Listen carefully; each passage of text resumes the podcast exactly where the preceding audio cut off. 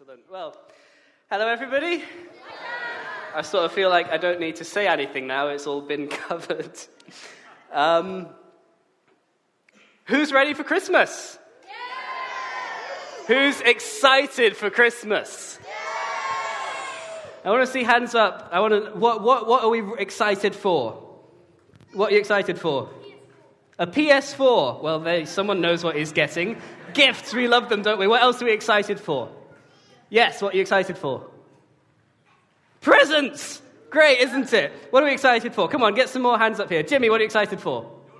My talk. Thank you, Jimmy. That's very kind of you. Yes, what are you excited for? Time off work. Time off work, time to spend with our families. Bumping into everything already. it's really exciting. There's so many things to be looking forward to. And um, and Christmas really builds that enthusiasm, that excitement, doesn't it? That anticipation. You can see the kids just getting more and more jittery as Christmas Eve approaches. And we're, we're, we're, looking forward to it. We're counting down the days on our advent calendars. The presents are piling up underneath the trees. We're looking forward to this. We're eager and waiting and expecting. And we have to wait for it, unfortunately. There's only three more days, kids. Only three more days, and probably some adults as well, quite excited about that. But we're waiting for it. And you know, it, it strikes me that Christmas, one of the reasons, one of the many reasons that Christmas is good for us, is because it's one of the few things that remains that forces us to wait for it.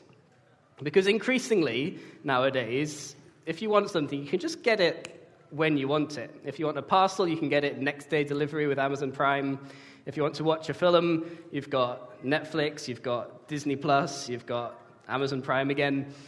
If you want food, you can order it on Uber Eats or Deliveroo. I'm not sponsored by any of these corporations, but it's Christmas and there's capitalism everywhere. So. and the things that we need to wait for are dwindling. Maybe if you're a botanist, then you have to wait for your tomatoes to ripen.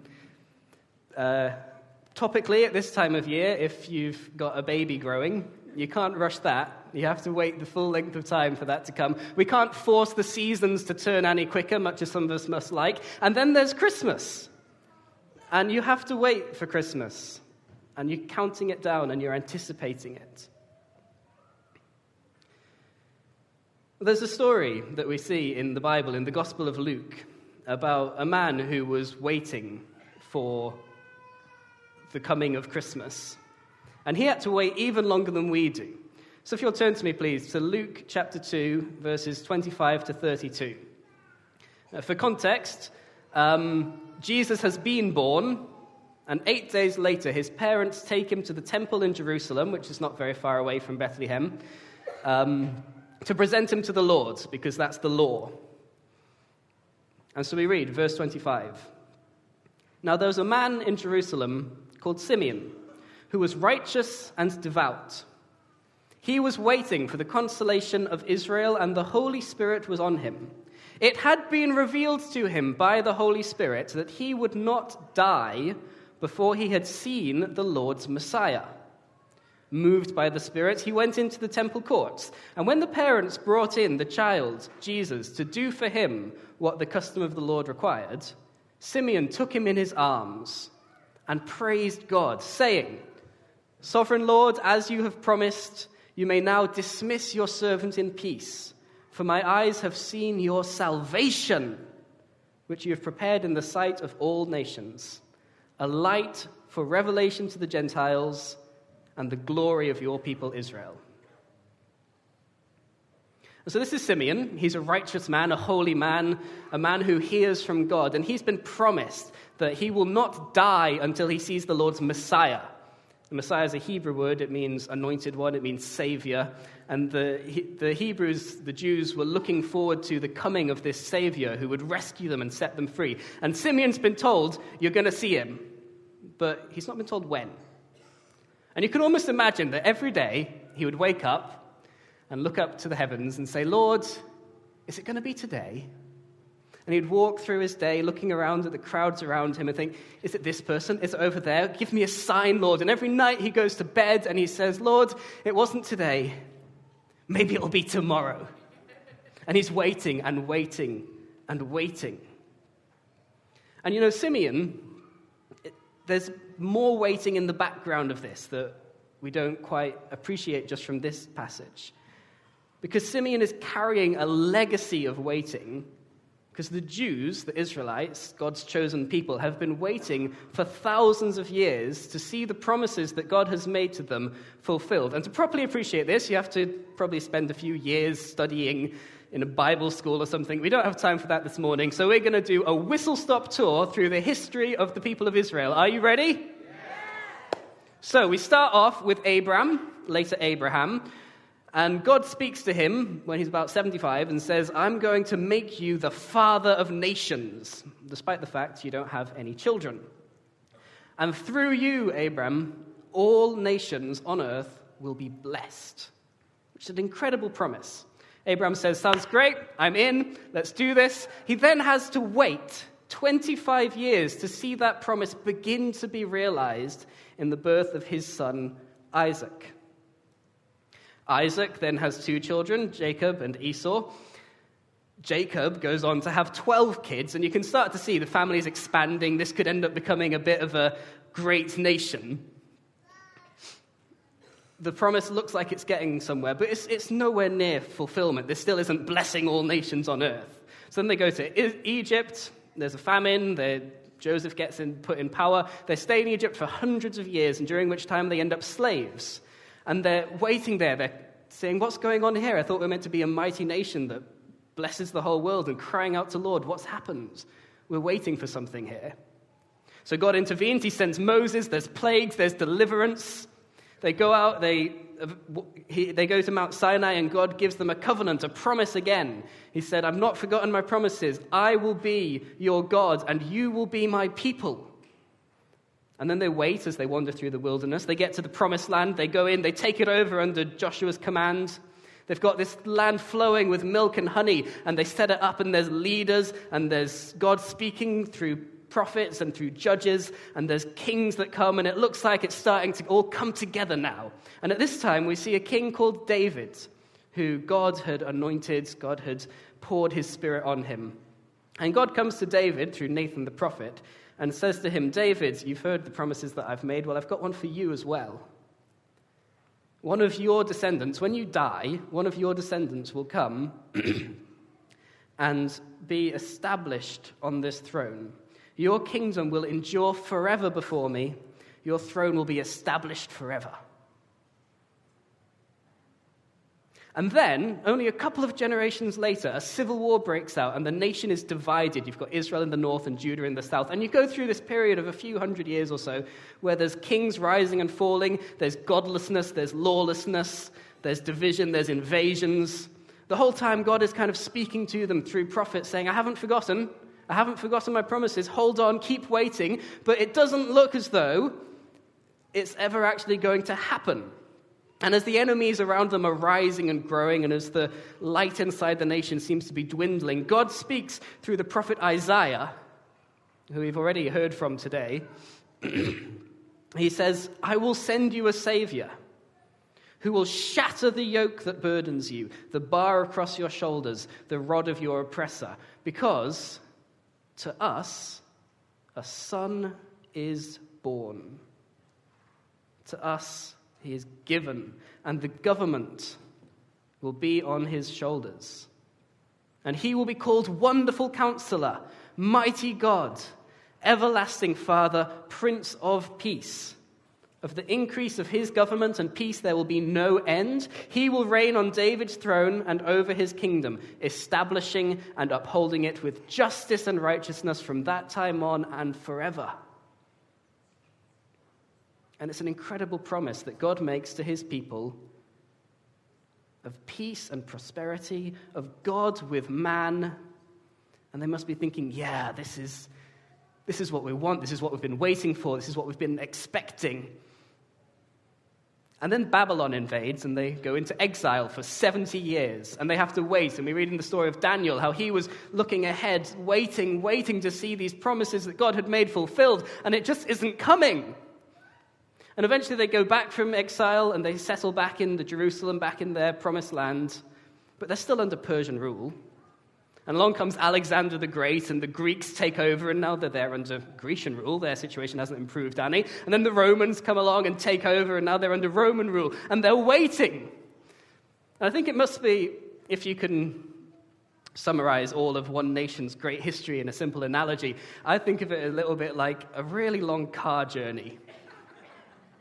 And to start off with, things are already going bad because you have to get up at like three in the morning or something ridiculous like that. And you're rushing around, and the wee one can't find his shoes. You're like, Where are your shoes? I don't know. Where did you leave them? I don't know. Ah! you get into the car, and of course, it's early morning and it's cold, and the car won't start, and it's. Finally, you get on the road, and it's not very long before somebody needs the toilet. Why didn't you go before we left? Well, I didn't need to then. So you pull in, you're at the service station, you go to the toilet, carrying on a bit. A few miles down the road, somebody throws up because that has to happen on a car journey. You're just getting a little bit frustrated with all these delays. You just want to get to where you're going, so you clean all that up. And then a few more miles down the road, I need the toilet. Why didn't you go when he went? Well, I didn't need to then. And in all of the frustration and the confusion, whoever's navigating makes a mistake and you end up wandering around these little windy country lanes for a couple of hours. And then you get there, you're finally on the main road, you think the end's in sight, and you get a flat tire. And you're like, well, this is just great, isn't it? You're waiting, you just, you just want to get there. You just want to get to the place that you've been looking forward to, and there's just been so many delays along the way, and you're just tired of waiting. But you've still got some hope. And so at the end of this legacy of waiting, waiting to see God's promises fulfilled, we see Simeon. Who, and he's been waiting his whole life. Every day, waking up, Lord, is it going to be today? Maybe it'll be tomorrow. And then finally, one day, after all that time, the waiting is over and they're ready because Jesus is here. And you can see there's excitement at this time, and you understand now why it's so exciting, because this is the fulfillment of thousands of years of God's promises. And so, of course, the angels are going to be jumping out in the fields, surprising shepherds and singing their praises to God. They can't keep it within themselves. And you see, John the Baptist is so excited, he doesn't even wait to be born to celebrate. He's jumping for joy in his mother's womb wise men come from far off lands to see what all the fuss is about. And the Holy Spirit moves Simeon, who has been waiting his whole life for this, and he says, It's today, go to the temple. And he doesn't wait a moment. He rushes to the temple. He's looking around. Is it that young, strong warrior over there? Is it that wise old man who carries with him the years of experience? And he sees a young couple walk in with their eight month old firstborn baby, eight month or eight day old firstborn baby and he knows that it's him. And he goes to him, and the Holy Spirit comes on him, and he prophesies I have seen your salvation, a light of revelation to the Gentiles, and glory to your people, Israel. Because this is who Jesus is. He's not just a baby, who was born in a far off land. He's not just a teacher who spoke some wise words, he is the fulfillment of thousands of years of God's promises and prophecies. He is the key feature in God's great plan. And he went on to go above and beyond all the expectations that the Israelites had for him. They were waiting for somebody who would come and set them free from the oppressors who were ruling over them. So Jesus set them free from the chains of sin and death, defeating the ultimate enemy. They were waiting for someone who would reign on David's throne. Jesus brought a heavenly kingdom to earth. And they were waiting for somebody who would bless all nations on earth, every person.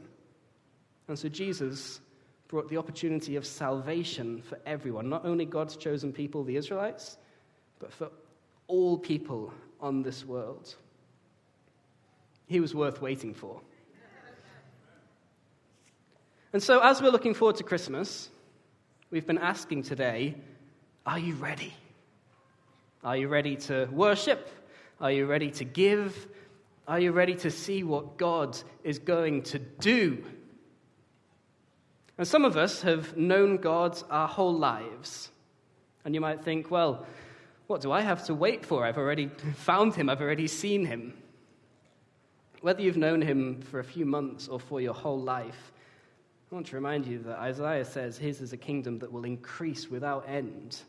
And there is no end to what God wants to be doing in your life. And we've already heard this morning some of the promises that God has for us, some of the good things that He wants to give us comfort and joy, reconciliation between brokenness and hurt families, hope innocence and holiness, a, an assurance that you are clean, you are free, you are righteous in His sight, and He loves you.